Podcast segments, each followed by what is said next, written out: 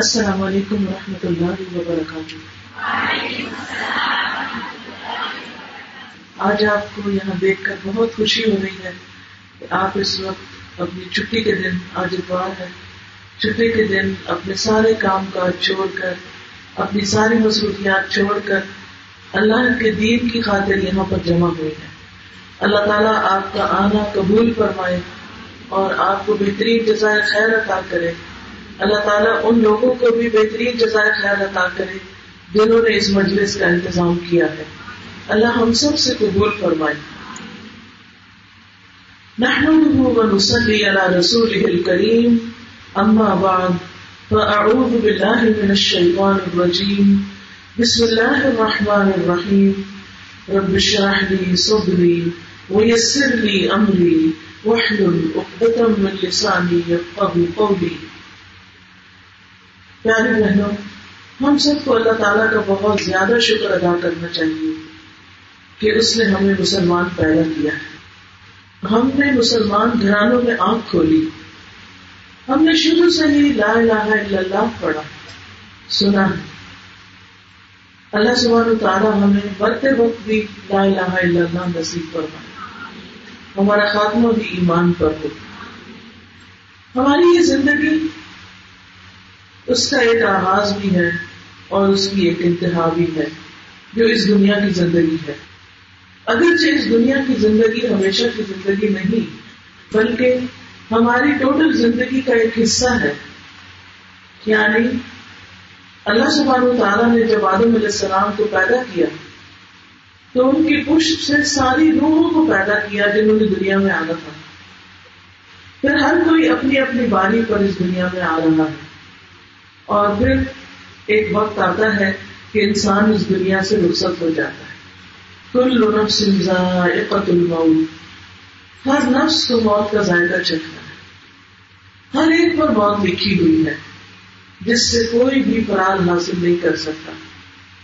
ہم سب نے واپس جانا ہے۔ اور جب موت آتی ہے تو وہ یہ نہیں دیکھتی کہ اس کے پیچھے کتنے اس کے پیارے ہیں جو اس کی جدائی کو محسوس کریں گے، جن کی اس کو ضرورت ہے۔ اس شخص کی جس کو وہ جان لے رہے ہوتے ہیں رشتے اس کی پیچھے والوں کو کتنی ضرورت ہے؟ وہ کتنا نیک ہے، یہ کتنا مالدار ہے؟ یہ نہیں دیکھا جاتا۔ بلکہ جب کسی جان کے جانے کا وقت آتا ہے، تو پھر وہ دنیا سے رخصت ہو جاتی ہے۔ ہماری موت کا دن اور وقت سب کچھ لکھا ہوا ہے۔ جس پر ہم نے اپنے رب کی حضور حاضر ہو جانا ہے۔ اور اپنے رب سے ملاقات کر دی لیکن اس کے لیے بہت ضروری ہے کہ ہم اس ملاقات کی تیاری کریں۔ کیونکہ اگر تیاری کے بغیر ہم گئے تو بڑی مشکل ہو سکتی۔ جیسے آپ اگر دنیا میں سفر کرنے جا رہے ہوں اور نہ آپ کرایہ لے کر جائیں اور نہ ہی آپ کو اپنے ساتھ کھانے پینے کا سامان لے کر جائیں اور نہ ہی اپنا سفری اور سامان، تو آپ کا سفر بہت سخت تکلیف دہ ہوگا۔ لیکن اگر آپ پوری تیاری سے نکلے ہیں، تو اگر جس سفر میں دقت اور مشقت ہوتی ہے، لیکن آپ کا سفر آسان ہو جائے گا۔ تو جو شخص جتنی اچھی تیاری کے ساتھ نکلتا ہے، اس کے لیے اتنی ہی آسانی ہو جاتی ہے۔ تو ہم سب کے لیے ضروری ہے کہ ہم اپنے سفر آخرت کی تیاری کریں۔ لیکن کیا کریں اس کے لیے؟ اس کے لیے ہمیں علم حاصل کرنا ہے۔ جاننا ہے کہ وہاں کس چیز کی ضرورت ہے؟ وہاں کیا پوچھا جائے گا؟ وہاں کیا مانگا جائے گا؟ کیا وہاں ہم سے ہماری دولت کا سوال ہوگا؟ ہمارے بچوں کا ہوگا؟ ہمارے رسک روزی کا ہوگا کہ کتنی تھے تمہارے پاس؟ ہمارے مربع اور زمینیں کتنی تھی؟ ہماری کوٹیاں اور جائیدادیں کتنی تھی؟ کیا بنا کے لائے ہو؟ یہ پوچھا جائے گا؟ نہ یہ نہیں پوچھا جائے گا، بلکہ یہ پوچھا جائے گا کہ عمل کر کے کیا آئے جس کام کے لیے دنیا میں بھیجا گیا تھا، اللہ کی عبادت کا کام وہ کتنا کیا ہے؟ اللہ کی عبادت کے لیے ہمیں لازم ہے کہ ہم علم حاصل کریں۔ نبی صلی اللہ علیہ وسلم نے فرمایا تھا، طلب العلم فریضت اللہ کل مسلم۔ علم حاصل کرنا ہر مسلمان کے فرض ہے۔ ہم سب مسلمان ہیں نا؟ تو ہم سب کے لیے لازم ہے کہ ہم سیکھیں۔ چاہے زندگی کی کوئی بھی اسٹیج کیوں نہ بچے تو ہم ان کو تو سیکھنے پڑھنے ڈال ہی دیتے ہیں اسکول بھی بھیج دیتے ہیں، مدرسے بھی بھیج دیتے ہیں کہ وہ کچھ سیکھ لیں۔ لیکن عام طور پر دیکھا جاتا ہے کہ جب لڑکیوں کی شادی ہو جاتی، جب وہ مائیں بن جاتی، جب وہ ذرا عمر بڑی ہو جاتی ہے ان کی، تو ان کا پڑھنے لکھنے کا کوئی شوق ہی نہیں رہتا۔ حالانکہ ہمارا دین ہمیں یہ بتاتا ہے کہ تم ان بوڑھے سے لے کر قبر تک علم حاصل کرتے رہو۔ ساری زندگی علم حاصل کرو۔ تھوڑا ہو یا زیادہ، کیونکہ علم روشنی ہے۔ اور روشنی کے بغیر جو سفر کیا جاتا ہے، جہاں جس راستے پر چلا جاتا ہے، وہاں انسان ٹھوکر ہی کھاتا رہتا ہے اور مشکلوں میں ہی پڑا رہتا ہے۔ لیکن جب اندھیرا آپ دیکھیں نا، اپنا ہی گھر ہوتا ہے۔ لیکن اگر آپ کی بجلی چلی گئی، بتی چلی گئی، اور آپ نے بتی نہیں جلائی اور اٹھ کے صرف بتی لینے ہی گئے تو آپ دیکھیں گے راستے میں دو چیزوں سے آپ ٹھوکر کھا لیں۔ اپنے گھر میں رات کو اٹھتے ہیں بازو کا تو اپنے بیڈ کے ساتھ ٹکر کھا جاتے ہیں۔ اپنے ہی دروازے سے جان ساتھ لگاتے ہیں، کیونکہ اندھیرا ہوتا ہے۔ تو علم کے بغیر زندگی اندھیری ہوتی ہے۔ اس لیے آپ میں سے کوئی خاتون چاہے اسی سال کی ہے یا چالیس سال کی ہے یا بیس سال کی لڑکی ہے، سب کے لیے لازم ہے کہ وہ علم حاصل کرے۔ کیونکہ نبی صلی اللہ علیہ وسلم نے فرمایا، میں تم میں دو چیزیں چھوڑ کر جا رہا ہوں۔ تم ہرگز گمراہ نہیں ہوگے جب تک ان دونوں کو مضبوطی سے تھام کر رکھو گے۔ ایک اللہ کی کتاب اور دوسرے اس کے نبی کی سنت۔ تو اس سے یہ پتا چلتا ہے کہ ہدایت کو رہنے کے لیے، سیدھی راہ پر چلنے کے لیے ضروری ہے کہ ہم قرآن اور سنت کی تعلیم حاصل کریں۔ یعنی ہم اسکولوں میں تو پڑھ لیتے ہیں، بڑی بڑی کتابیں پڑھ لیتے ہیں، بڑی بڑی ڈگریاں حاصل کر لیتے ہیں، سال ہر سال محنت کرتے ہیں۔ لیکن آخرت میں ہم سے یہ نہیں پوچھا جائے گا کہ تم نے دنیا کی کون سی ڈگری لی۔ وہاں تو یہ دیکھا جائے گا کہ تم جو کچھ بھی کر کے آئے وہ قرآن اور سنت کی روشنی میں تھا یا نہیں تھا؟ یا اپنی من گڑت اپنے دل کی باتیں مانتے رہے، یا لوگوں کی باتیں سنتے مانتے رہے، یا جس طرح کسی نے بتایا ادھر ہی چل پڑے۔ آپ دیکھیں ایک شخص جس کے پاس نقشہ ہوتا ہے نا، اور وہ نقشے کے مطابق چلتا ہے، تو وہ صحیح جگہ پہنچ جاتا ہے؟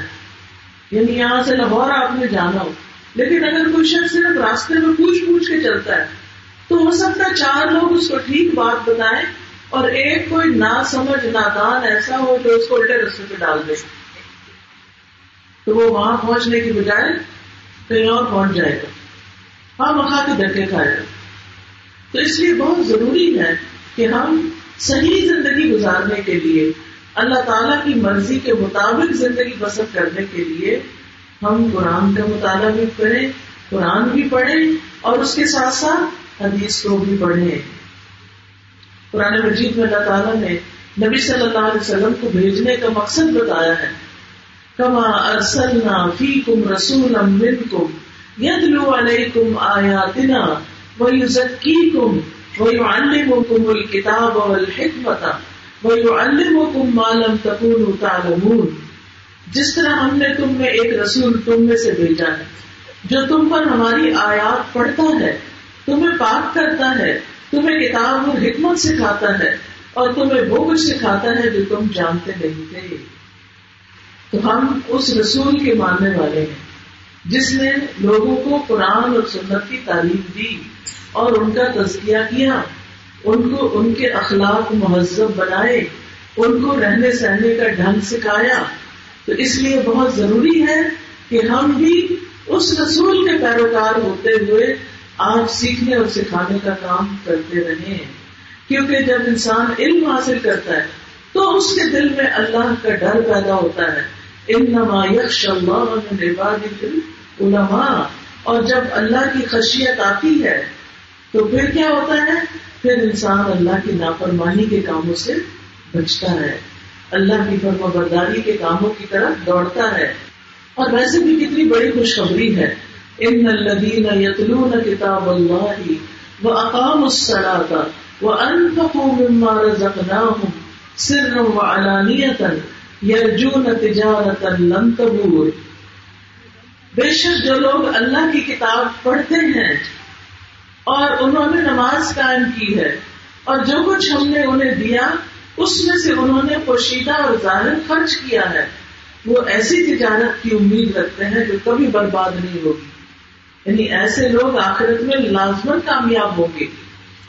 نبی صلی اللہ علیہ وسلم نے فرمایا، کوئی چیز ایسی نہیں جو زیادہ افضل ہو، جس کے ذریعے تم اللہ کی طرف رجوع کر سکو، سوائے اس کے جو اس کی طرف سے نازل ہوئی ہے۔ یعنی قرآن۔ یعنی قرآن ہی کے ذریعے ہم اللہ سبحانہ تعالیٰ کی طرف بار بار پلٹ سکتے ہیں۔ قرآن کی تعلیم سے انسان کا ایمان بڑھتا ہے۔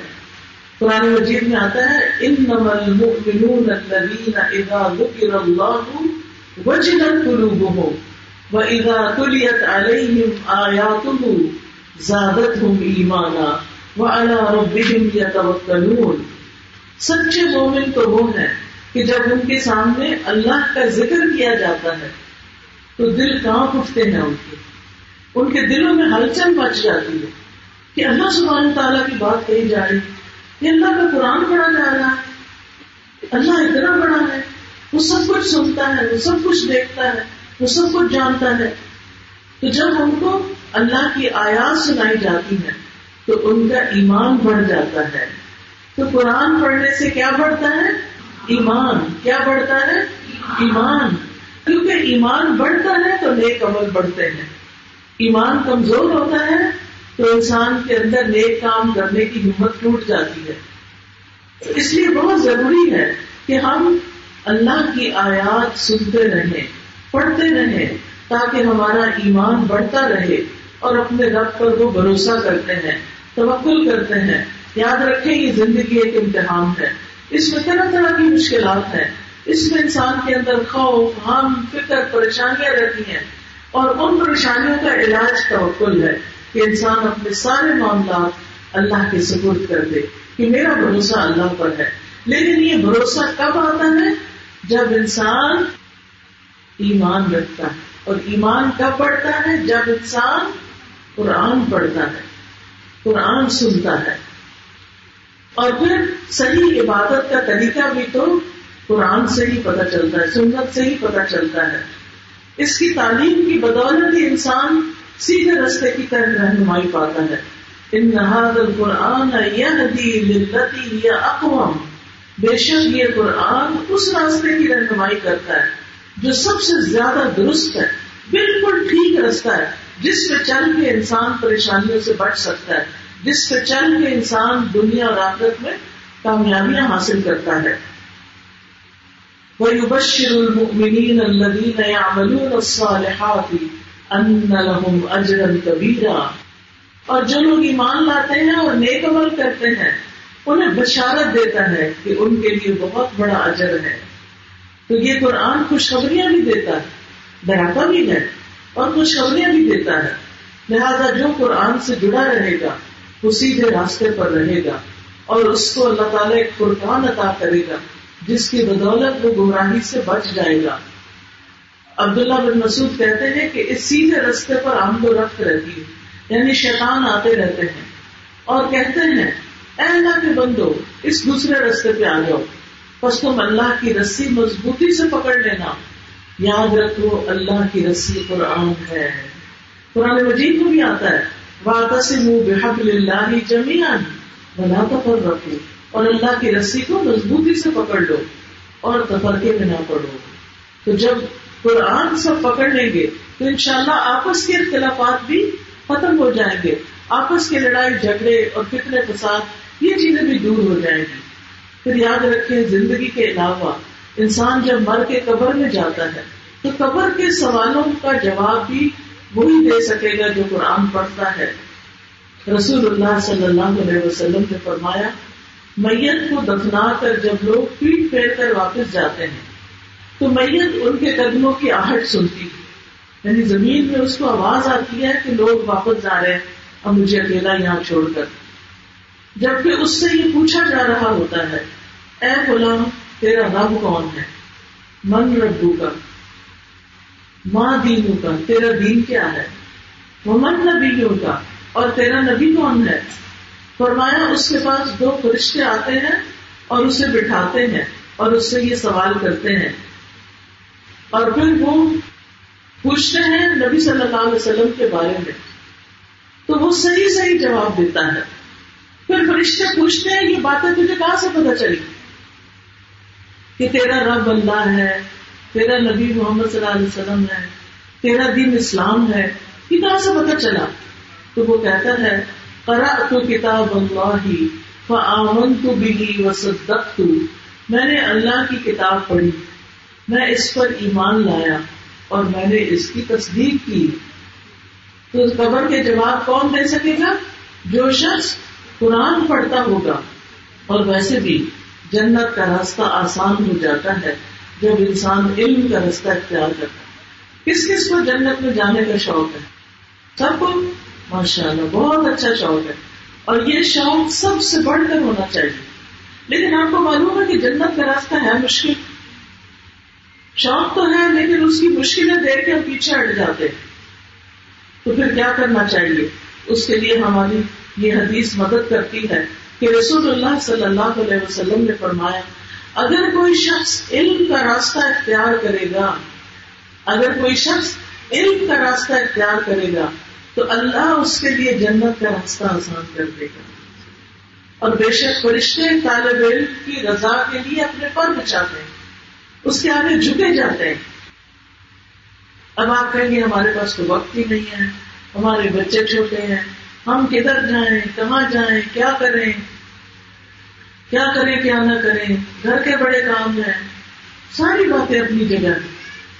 آپ اگر روز نہیں جا سکتے، ہفتے میں تین دن چلے جائیں۔ تین دن نہیں، دو دن چلے جائیں۔ دو دن نہیں، ایک دن تو لازم کر لیں۔ فرض کر لیں اپنے اوپر۔ پہلے تو خواتین جمعہ پڑھتی تھی، جمعہ میں بھی بعض نصیحت ہو جاتی لیکن اب تو ہمارے یہاں مسجدیں بھی نہیں ہے جہاں پر عورتوں کے بھی جمعے کا انتظام ہو۔ اور میں یہ کہوں گی کہ جو بچیاں قرآن پڑھ چکی ہیں، انہیں محلے محلے میں مختلف درس کرنے چاہیے۔ اور انہیں لوگوں کو قرآن و سنت کی تعلیم دینی چاہیے۔ بعض اوقات خواتین کے پاس ٹرانسپورٹ نہیں ہوتی، کار نہیں ہوتی، گاڑی نہیں ہوتی، موٹر سائیکل نہیں ہوتا۔ مرد حضرات کام پر گئے ہوتے ہیں۔ وہ دور کی جگہوں پہ نہیں جا سکتے جہاں پہلے سے درس قائم ہے وہ پیدل کیسے جائے وہ روز اتنا کرایہ کیسے خرچ کرے تو ہفتہ وار درس کثرت سے کرنے چاہیے۔ ایک ہفتہ اس محلے میں، دوسرا ہفتہ وہاں، تیسرا ہفتہ وہاں۔ آپ دیکھیں گے کہ ان شاء اللہ اللہ آپ کی زندگی میں برکت ڈالے گا اللہ نے آپ کو یہ علم اس لیے دیا تھا کہ بانٹے اور جب آپ یہ علم بانٹیں گے تو ان شاء اللہ اللہ کی مدد آئے گی آپ کے لیے۔ اللہ کی رحمت آئے گی۔ آپ کی زندگی میں برکتیں آئیں گی۔ قرآن مجید جو ہے، یہ بڑی بابرکت کتاب ہے۔ اللہ تعالیٰ فرماتا ہے، کتاب الہی کا مبارک یہ کتاب جو ہم نے آپ کی طرف اتاری ہے، یہ بڑی برکت والی ہے۔ کیوں اتاری ہے؟ لیت دبر آیاتی ہی تاکہ لوگ اس کی آیتوں میں غور و فکر کریں۔ وہ لیت کر الباب اور تاکہ عقل والے اس سے نصیحت پکڑے۔ تو یہ کتاب جو ہے، یہ ہمیں اس لیے بھیجی گئی ہے ہمارے پاس کہ ہم اس میں غور و فکر کریں اور اس سے نصیحت پکڑے اور پھر آپ دیکھیے کہ اگر آپ بیمار ہیں، آپ کہیں جا نہیں سکتے، آپ اپنے گھر بیٹھے ہیں اور اگر آپ کے پاس ایسا فون ہے کہ جس میں واٹس ایپ کے اوپر آپ کو آڈیو لیکچر مل سکتے ہیں، تو وہ لگا کر سنیں۔ گھر میں کوئی اپنے گھر میں درس کرنے کا انتظام کر لے، کوئی اچھی کتابیں لے لے اور اپنے بچوں سے ہی کہ ذرا پڑھ کے سناؤ مجھے۔ اور اگر آپ خود پڑھ سکتے ہیں، تو اپنے بچوں کو اکٹھا کر کے ان کے ساتھ بھی آپ درس قائم کر سکتے ہیں۔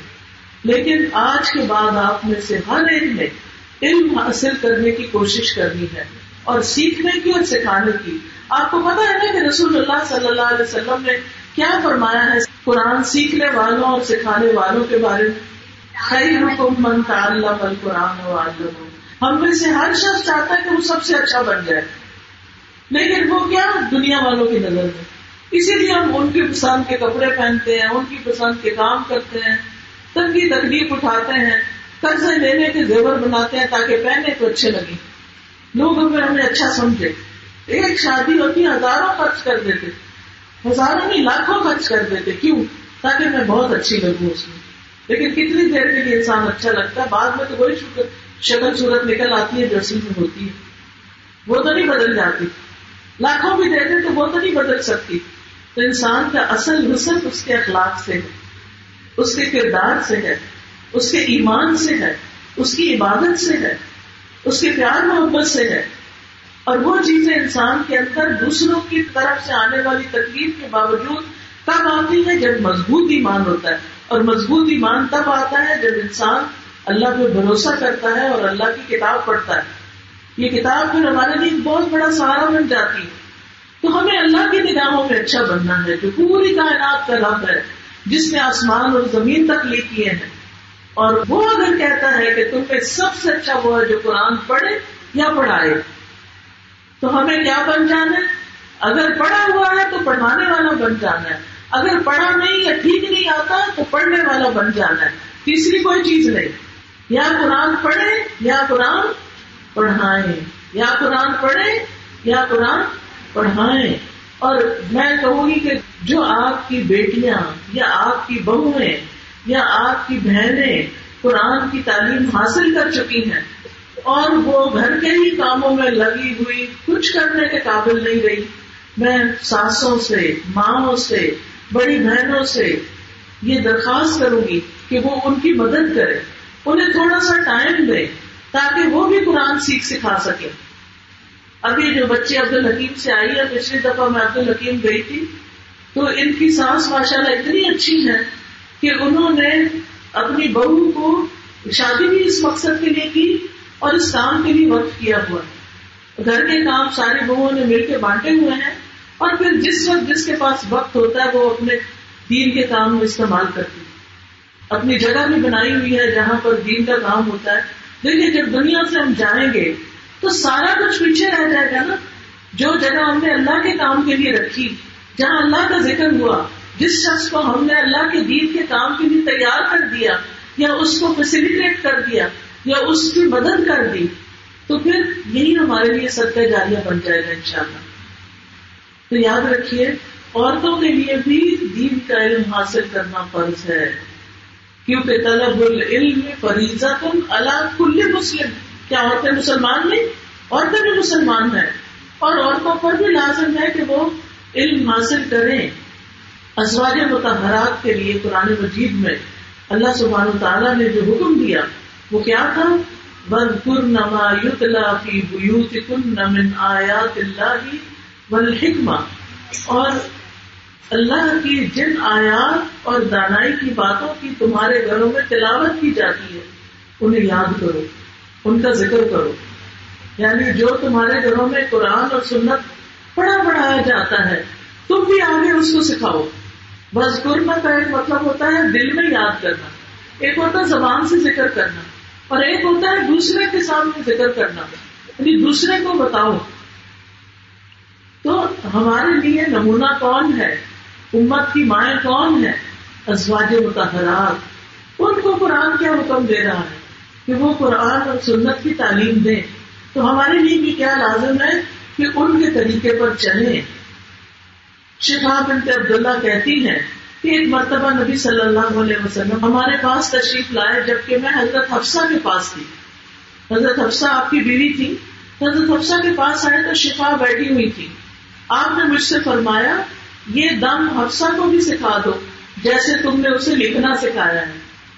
اسی لیے جب حضرت ابو بکر نے قرآن مجید جمع کر لیا تھا اور اس کے نسخے بنا لیے تھے، تو پھر حضرت حفصہ کے پاس جمع شدہ قرآن رکھوایا گیا تھا۔ کیونکہ وہ پڑھی لکھی خاتون تھی۔ پھر اسی طرح نبی صلی اللہ علیہ وسلم نے عورتوں کی تعلیم کے لیے الگ دن بھی خاص کیا تھا۔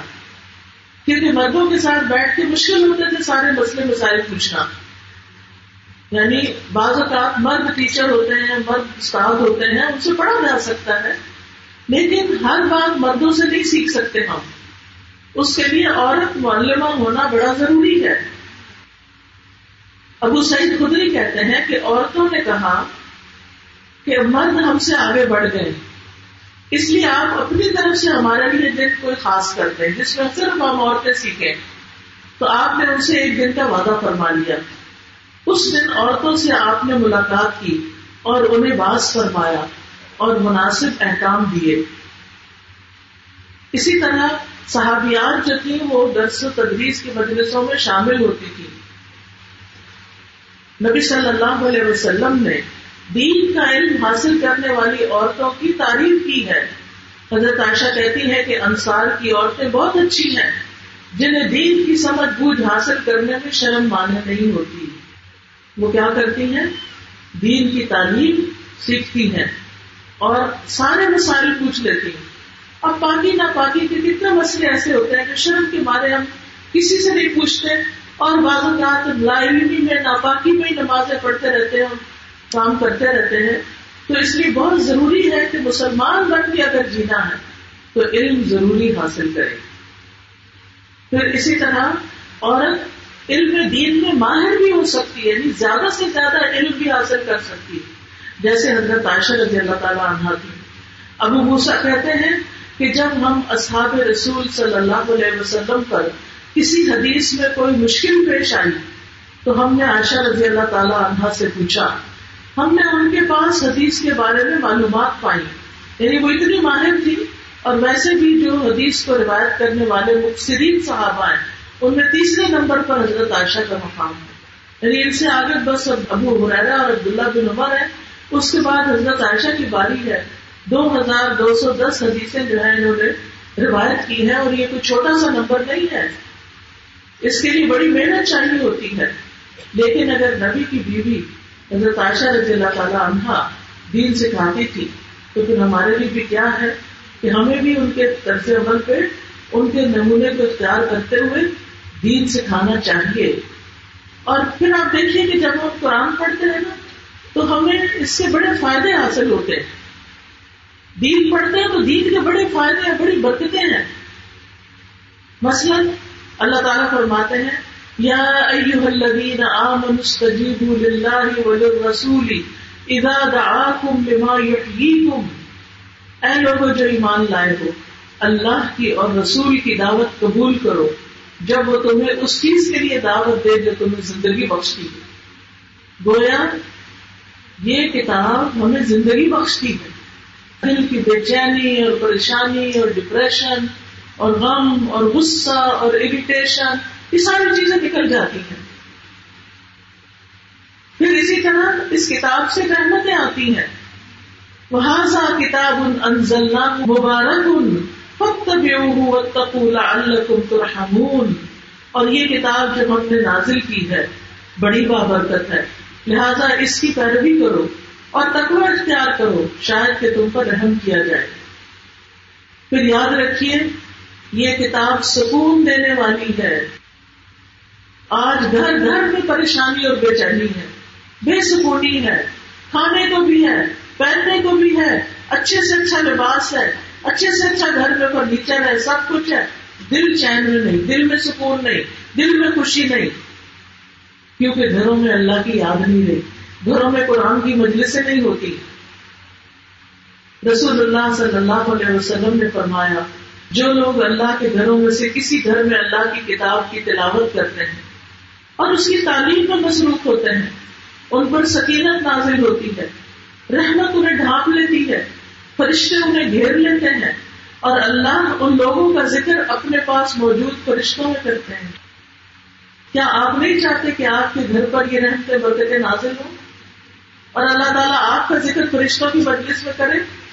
کیا واقعی کوئی بہت بڑی مشکل ہے کہ ہم اپنے گھر میں تعلیم کا سلسلہ نہیں جاری کر سکتے؟ کیا مشکل ہے کہ ہم اللہ کی خاطر چند روپے خرچ کر کے جہاں درس کھلے ہوئے ہیں، جہاں برانچز بنی ہوئی ہیں، وہاں نہیں پہنچ سکتے؟ آج آپ جانے سے پہلے ضرور ایڈریس لے لیں۔ کہاں کہاں کلاسز ہوتی ہیں؟ اپنی نوجوان بچیوں کو آپ چاہے اسکول کالج یونیورسٹی پڑھائے ایک سال ان کو قرآن کی تعلیم کے لیے بھی ضرور دیں۔ دیکھیں، جب فوت ہو جائیں گے نا ہم تو پیچھے اگر بچے ہمارے نیک نہیں ہوئے نا تو کوئی دعا نہیں کرے گا۔ انہوں نے دعا سیکھی نہیں ہوگی۔ انہوں نے جنازہ پڑھنا سیکھا ہی نہیں ہوگا۔ تو وہ کیا کریں گے؟ تو بہت ضروری ہے کہ ہم ان کی خاطر بھی اور اپنی خاطر بھی اللہ کے دین کے علم کو حاصل کریں۔ یاد رکھیے، یہ کتاب جان، مال، اہل اور وقت میں برکت دینے والی کتاب ہے۔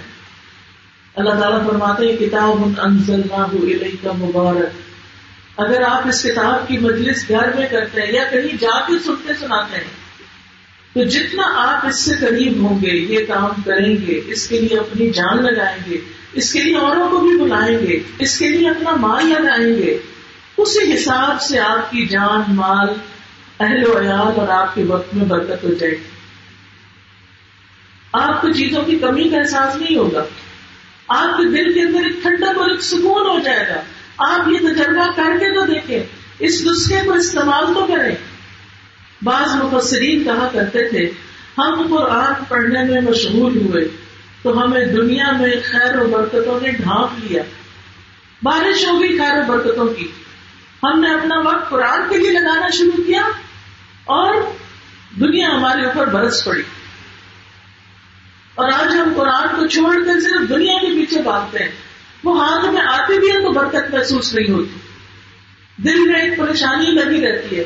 یہ ضرورت کہاں سے پوری ہوگی؟ وہ کہاں سے پوری ہوگی؟ پھر اسی طرح صلاح صالحین کے اوقات میں جب تنگی ہو جاتی، تو وقت میں برکت کا اثر حاصل کرنے کے لیے قرآن کی طرف لپکتے تھے۔ یعنی قرآن پڑھنا شروع کر دیتے تھے تاکہ وقت میں برکت پیدا ہو جائے۔ ابن قیم رحمہ اللہ کہتے ہیں، کسی نیک آدمی سے کہا گیا، ہم روزانہ کتنا قرآن پڑھیں؟ انہوں نے کہا، اتنا پڑھو جتنی خوش نصیبی اور سعادت تم چاہتے ہو۔ کتنی چاہتے، کتنی خوش قسمتی چاہیے، کتنی خوش نصیبی چاہیے، جتنی چاہیے اتنا قرآن پڑھ لو۔ اور اگر ہم سویرے کھولتے ہی نہیں ہیں، پڑھتے ہی نہیں ہیں، تو خوش نصیبی کہاں سے آئے گی؟ پھر اس کتاب سے حکمت اور دانائی ملتی ہے، سمجھ بوجھ آتی ہے۔ تو آپ بیان کرتے ہیں، قرآن کو لازم پکڑ لو۔ کیونکہ وہ عقل کی تیزی حکمت کی روشنی اور علم کا سر چشمہ ہے۔ بھی کہتے ہیں، جو قرآن پڑھتا ہے، وہ عقل سے سرفراز رہتا ہے، چاہے سو سال کی عمر تک پہنچ جائے دیوانہ نہیں ہوتا، عقل مند رہتا ہے۔ اس کے مطلب کہ حافظہ تیز ہو جاتا ہے لیکن اس کا مطلب یہ ہے کہ وہ ڈس اورینٹیڈ نہیں ہوتا۔ یعنی بڑھاپے میں بھی ادھر ادھر کی باتیں نہیں کرتا، نہ سمجھی کی بچوں والی۔ بلکہ اللہ اس کی سمجھ کو برقرار رکھتا ہے۔ پھر درجے بلند ہوتے ہیں۔ اللہ درجات۔ جتنا جتنا علم حاصل کرتے جائیں گے، اس کو پھیلاتے جائیں گے۔ اللہ آپ کے درجے بلند کر دے گا۔ دنیا میں بھی اور آخرت میں بھی اور حشر کے دن بھی۔ کیا آفت ہوگی نا اس دن؟ تو قرآن والے، قرآن سے محبت کرنے والے، قرآن ان کے لیے سفارش کر رہا ہوگا۔ دنیا کی پریشانیوں سے نجات ملتی ہے۔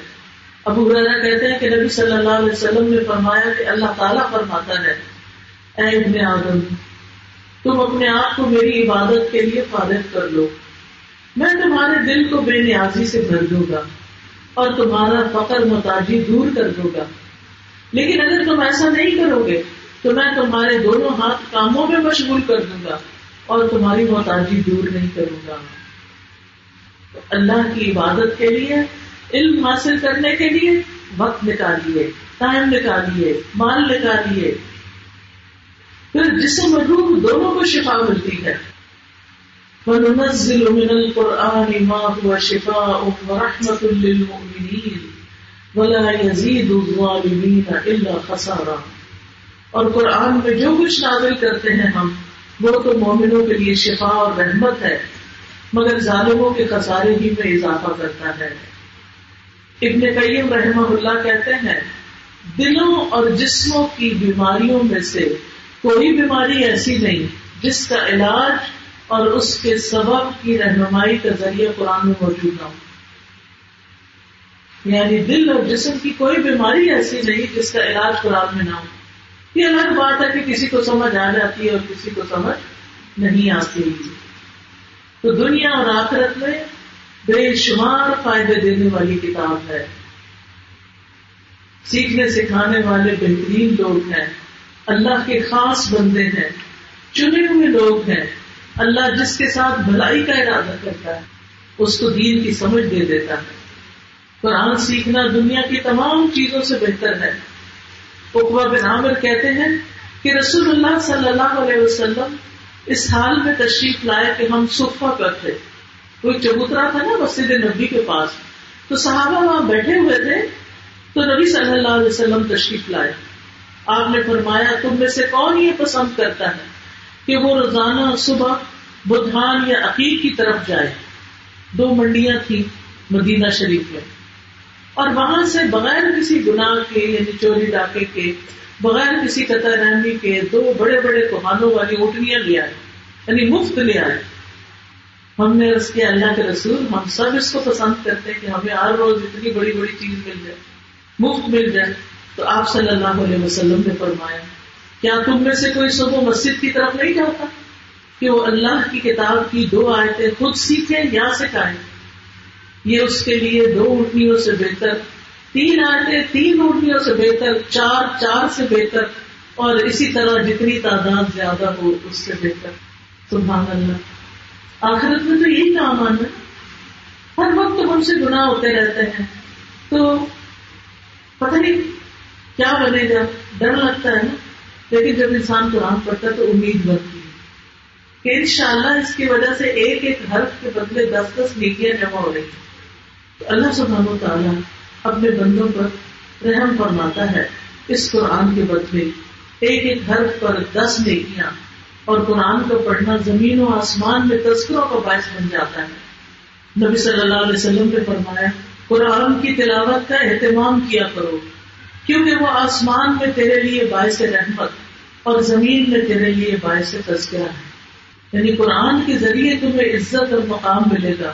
آخرت میں بھی دنیا میں بھی۔ اور صاحب قرآن کا اکرام کیا ہے کہ جب نبی صلی اللہ علیہ وسلم عہد کے شہیدوں کو دفن کر رہے تھے دو دو لوگوں کو ایک ہی کپڑے میں کفن دے رہے تھے، تو پوچھتے تھے، اس میں سے قرآن کس کو زیادہ یاد ہے؟ پھر جب ان دونوں میں سے کسی ایک کی طرف اشارہ کیا جاتا، تو لہج میں آگے اس کو رکھا جاتا۔ یعنی دنیا میں بھی عزت، مرتے وقت بھی ہر جگہ قرآن والے آگے آ جائیں۔ اللہ کے خاص بندے ہیں۔ وی آئی پی جس طرح ہوتے ہیں۔ جیسے بڑے لوگ ہوتے ہیں نا، تو قیامت کے دن بڑے لوگ، دنیا والے بڑے لوگ نہیں ہوں گے۔ سوائے ان کے جنہوں نے اللہ کی کتاب کو پڑھا اور پڑھایا۔ اور اس پر عمل بھی کیا۔ وہ اللہ کے خاص بندے ہیں۔ اہل القرآن۔ تمام مخلوقات اس شخص کے لیے دعائیں کرتی ہے جو علم حاصل کرتا ہے اور خیر کی باتیں سکھاتا ہے۔ مرنے کے بعد بھی انسان کو بہت فائدے ہیں قرآن پڑھنے کے۔ قبر میں جب مردے کو رکھ دیا جاتا ہے، تو سر کی طرف سے ایک فرشتہ آتا ہے، تو تلاوت قرآن اس کو روک دیتی ہے۔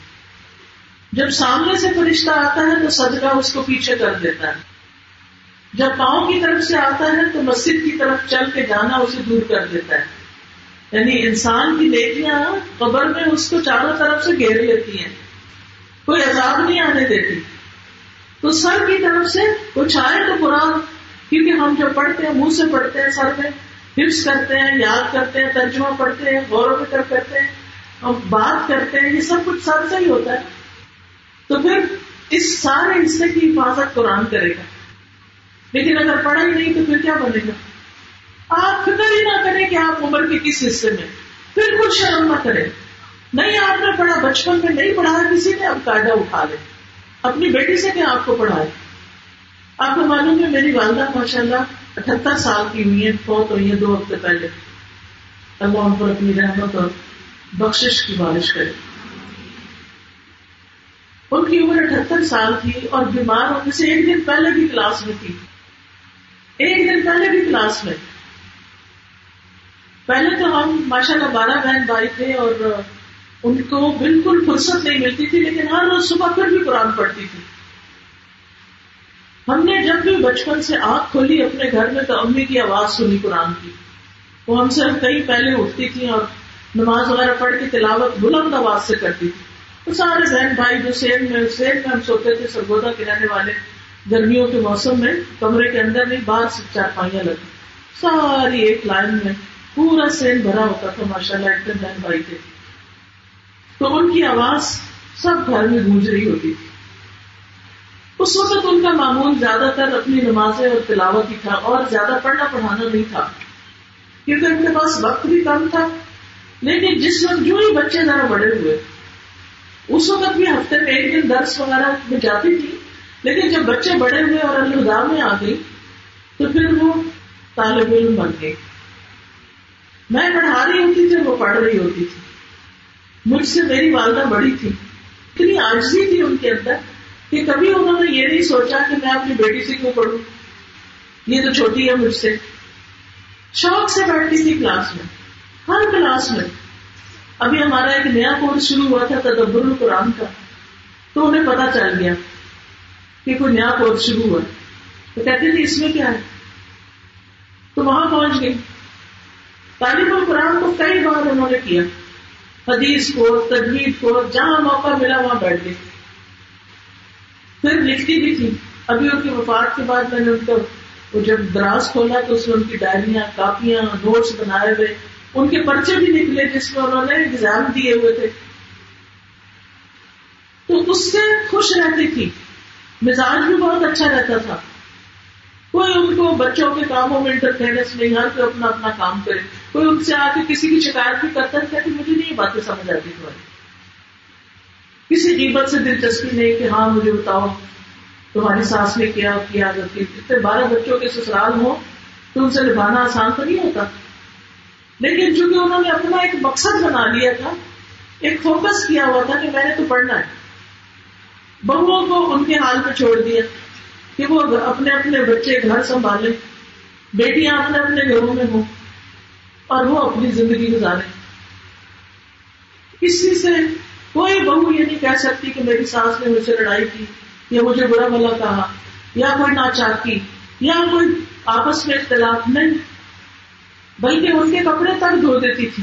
جب اچھی جوان تھی تو بڑے بھائی کی شادی ہوئی تو بہنیں ہم کہتے تھے کہ اب آپ دیکھیں نا، بہو تو خدمت کرتی ہیں تو آپ ان کی خدمت کر رہے ہیں۔ تو کہتے کیا تم لوگ تو نہیں پالا؟ وہ بھی تو بیٹی ہے۔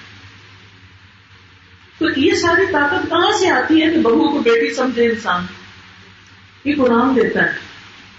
یہ کہاں سے یہ طاقت آتی ہے کہ انسان اپنی ذات پر دوسرے کو ترجیح دے؟ یہ قرآن سکھاتا ہے۔ اس سے گھروں میں خوشحالی آتی ہے۔ لڑائیاں جھگڑے ختم ہوتے ہیں۔ ورنہ دنیا ایسی چیز ہے، ایسا مردار ہے کہ جس کے پیچھے انسان پڑ جائے تو ہاتھ پلے کچھ نہیں آتا، سوائے جھگڑے فساد کے۔ پھر آپ دیکھیں۔ کہ قرآن مجید جو ہے، قیامت کے دن سفارش کرے گا۔ نبی صلی اللہ علیہ وسلم نے فرمایا، قرآن کی تلاوت کرو۔ بے شک قیامت کے دن یہ اپنے ساتھیوں کی سفارش کے لیے آئے گا۔ ایک اور حدیث میں آتا ہے کہ قرآن یا تیرے حق میں گواہی دے گا یا تیرے خلاف دے گا۔ پھر قیامت کے دن قرآن آئے گا اور کہے گا، اے میرے رب، اس کو زیور پہنا دیجیے، پڑھنے والے کو۔ سمان ہوگا کیا خوبصورت دن ہوگا۔ تو اس کو عزت کا تاج پہنایا جائے گا انسان کے قرآن۔ کو قرآن مجید پھر کہے گا، اے رب، اور زیادہ۔ تو اس قرآن پڑھنے والے کو عزت کا لباس پہنایا جائے گا۔ قرآن مجید کہے گا، اے رب، اس سے راضی ہو جائے۔ اللہ تعالیٰ اس شخص سے راضی ہو جائے گا۔ پھر اس سے کہا جائے گا، قرآن پڑھتے جاؤ اور چڑھتے جاؤ۔ ہر آرٹ کے ساتھ ایک نیکی بھی زیادہ کر دی جائے گی۔ اور جتنا جتنا یاد ہوگا، وہاں تک انسان پڑھتا جائے گا اور چڑھتا جائے گا۔ اور جو آدمی قرآن میں ماہر ہو، وہ ان فرشتوں کے ساتھ ہے جو لکھنے والے، معزز اور بزرگی والے ہیں اور جو قرآن کی تلاوت کرتا ہے۔ اور اسے اٹک اٹک کر پڑھتا ہے اور اسے پڑھنے میں دشواری پیش آتی ہے۔ تو اس کے لیے دگنا اجر ہے۔ یعنی اگر آپ نے پڑھا بھی اور پڑھا نہیں جا رہا، بڑا مشکل ہو گیا، اٹک رہے اٹک رہے ہیں پھر بھی ہمت نہیں آتی، دگنا اجر ہے۔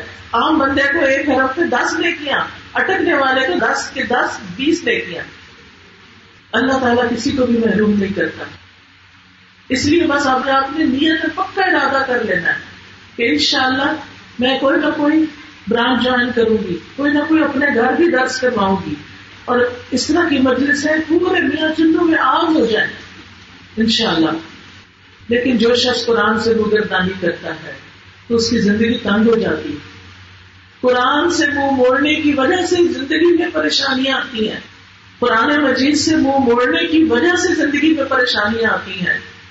اللہ سبحانہ تعالیٰ سورت پاہا پہ فرماتے ہیں، ومن اعرض عن ذکری فإن له معیشتا ضنکا ونحشره يوم القيامة أعمى قال رب لم حشرتني أعمى وقد كنت بصيرا قال كذلك أتتك آياتنا فنسيتها وكذلك اليوم تنسى اور جس نے میری نصیحت سے منہ پھیرا، تو بے شک اس کے لیے تنگ زندگی ہے۔ اور ہم اسے قیامت کے دن اندھا کر کے اٹھائیں گے۔ وہ کہے گا، اے میرے رب، تو نے مجھے اندھا کر کے کیوں اٹھایا؟ حالانکہ میں تو دیکھنے والا تھا۔ وہ فرمائے گا، اسی طرح ہماری آیات تیرے پاس آئی تھی، تو تو انہیں بھول گیا، اور آج تجھے بھی بلایا جائے گا۔ تو دنیا کی زندگی بھی تنگ اور آخرت میں بھی مصیبت۔ اس لیے گھروں میں قرآن کھل جانا چاہیے اور جس کے ساتھ اللہ بھلائی کا ارادہ کرتا ہے، اس کو دین کی سمجھ دیتا ہے۔ گویا حافظ ابن حجر اسکلانی کہتے ہیں، جو دین میں سمجھ حاصل نہیں کرتا، وہ اسلام کے اصول و قواعد نہیں سیکھتا، وہ بھلائی سے محروم کر دیا گیا۔ جس نے دین کا علم حاصل نہیں کیا، وہ بھلائی سے محروم کر دیا گیا۔ قرآن کو چھوڑنا باعث حسرت ہے۔ نبی صلی اللہ علیہ وسلم نے فرمایا، قرآن کریم کو سیکھو، کیونکہ یہ قیامت کے دن اپنے پڑھنے والوں کی سفارش کرے گا۔ دو روشن صورتیں یعنی سورت البقرہ اور عال عمران سیکھو، کیونکہ یہ دونوں صورتیں قیامت کے دن سائبانوں کی شکل یا پرندوں کی دو سخت بستہ ٹولیوں کی شکل میں آئے گی، اپنے پڑھنے والوں کا دفاع کریں گی۔ فرمایا سورت البقرہ کو سیکھو، کیونکہ اس کا حاصل کرنا باعث برکت اور اس کا چھوڑنا باعث حسرت ہے۔ تو سورت البقرہ سیکھو اور باطل اس کی طاقت نہیں رکھتا۔ یعنی اس کا مقابلہ نہیں کر سکتا۔ جادو ٹونا یہ چیزیں اس بندے پر حاوی نہیں ہو سکتی، آ نہیں سکتی۔ میری والدہ ماشاء اللہ اتنی بڑی عمر کی ہونے کے باوجود روزانہ سورت البقرہ پڑتی تھی۔ ایک وقت تھا ذرا ان کی صحت اچھی تھی، تو البقرہ اور عال عمران دونوں پڑتی تھی۔ کینیڈا میں آئی تھی تقریباً چار پانچ مہینے رہی تھی، تو ان کو صبح کے وقت معمول یہی ہوتا تھا کہ وہ سورت البکرا پڑھ لیتی پھر تھوڑا سا آرام کر لیتی پھر سورت علی عمران شروع کرتی شام تک وقفوں وقفوں کے ساتھ دونوں صورتیں پڑھ لیتی کیونکہ یہ دونوں صورتیں قیامت کے دن دو صاحبانوں کی شکل میں آئے گی جو سورج کی تپش ہوگی نا، اس سے بچانے والی۔ اور جو شخص رحمان کے ذکر سے آنکھیں بند کر لیتا ہے، اس پر اللہ شیطان مسلط کر دیتا ہے۔ تو قرآن چھوڑنے کا نقصان کیا ہے؟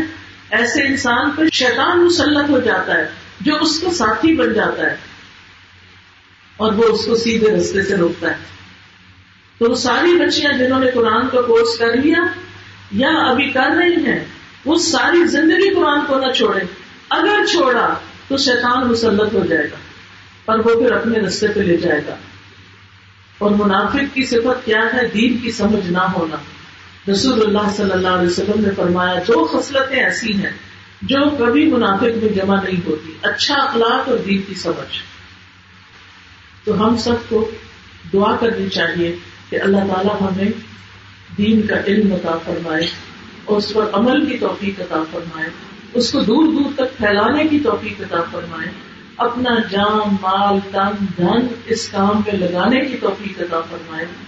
سبحان اللہ والحمد للہ ولا الہ الا اللہ واللہ اکبر ولا حول ولا قوة إلا بالله العلي العظيم اللهم صل على محمد وعلى آل محمد كما صليت على إبراهيم وعلى آل إبراهيم إنك حميد مجيد اللهم بارك على محمد وعلى آل محمد كما باركت على إبراهيم وعلى آل إبراهيم إنك حميد مجيد.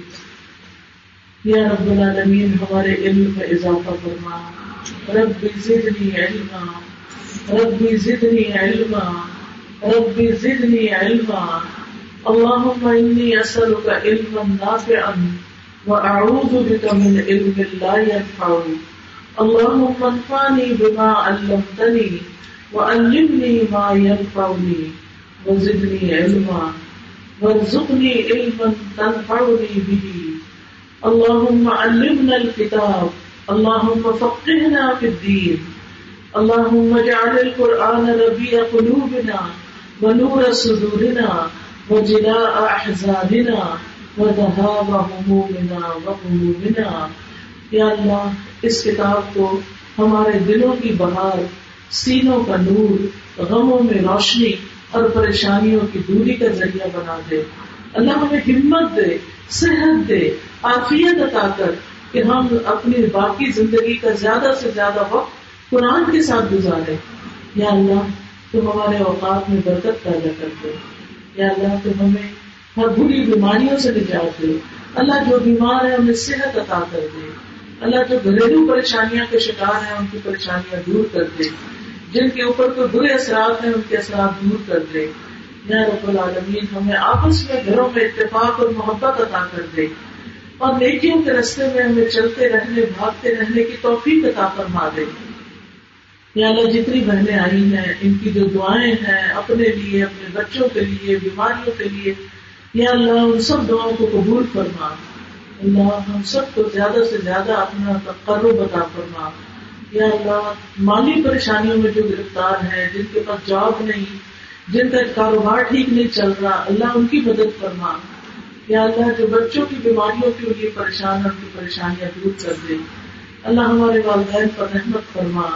رب ارحمهما كما ربياني صغيرا رب ارحمهما كما ربياني صغيرا رب ارحمهما كما ربياني صغيرا اللهم اغفر لهم وارحمهم وعافهم واعف عنهم وأكرم نزلهم ووسع مدخلهم واغسلهم بالماء والثلج والبرد ونقهم من الخطايا كما ينقى الثوب الأبيض من الدنس. اللهم أبدلهم دارا خيرا من دارهم وأهلا خيرا من أهلهم وزوجا خيرا من زوجهم. اللهم أدخلهم الجنة، اللهم أدخلهم الجنة وأعذهم من عذاب القبر ومن عذاب النار. ربنا آتنا في الدنيا حسنة وفي الآخرة حسنة وقنا عذاب النار. ربنا هب لنا من أزواجنا وذرياتنا قرة أعين واجعلنا للمتقين إماما. اللهم اكفنا بحلالك عن حرامك وأغننا بفضلك عمن سواك اللہ ہم سب پر اپنی رحمت اور برکت نازل فرما. ربنا تقبل منا. انك انت السميع العليم. وتب علينا. انك انت التواب الرحيم. وصلى الله تعالى على خير خلقه محمد وعلى اله واصحابه واهل بيته اجمعين برحمتك يا ارحم الراحمين. الهي امين سبحانك اللهم وبحمدك اشد اللہ الہ الا انت استغفرک و اتوب الیک السلام علیکم و رحمۃ اللہ وبرکاتہ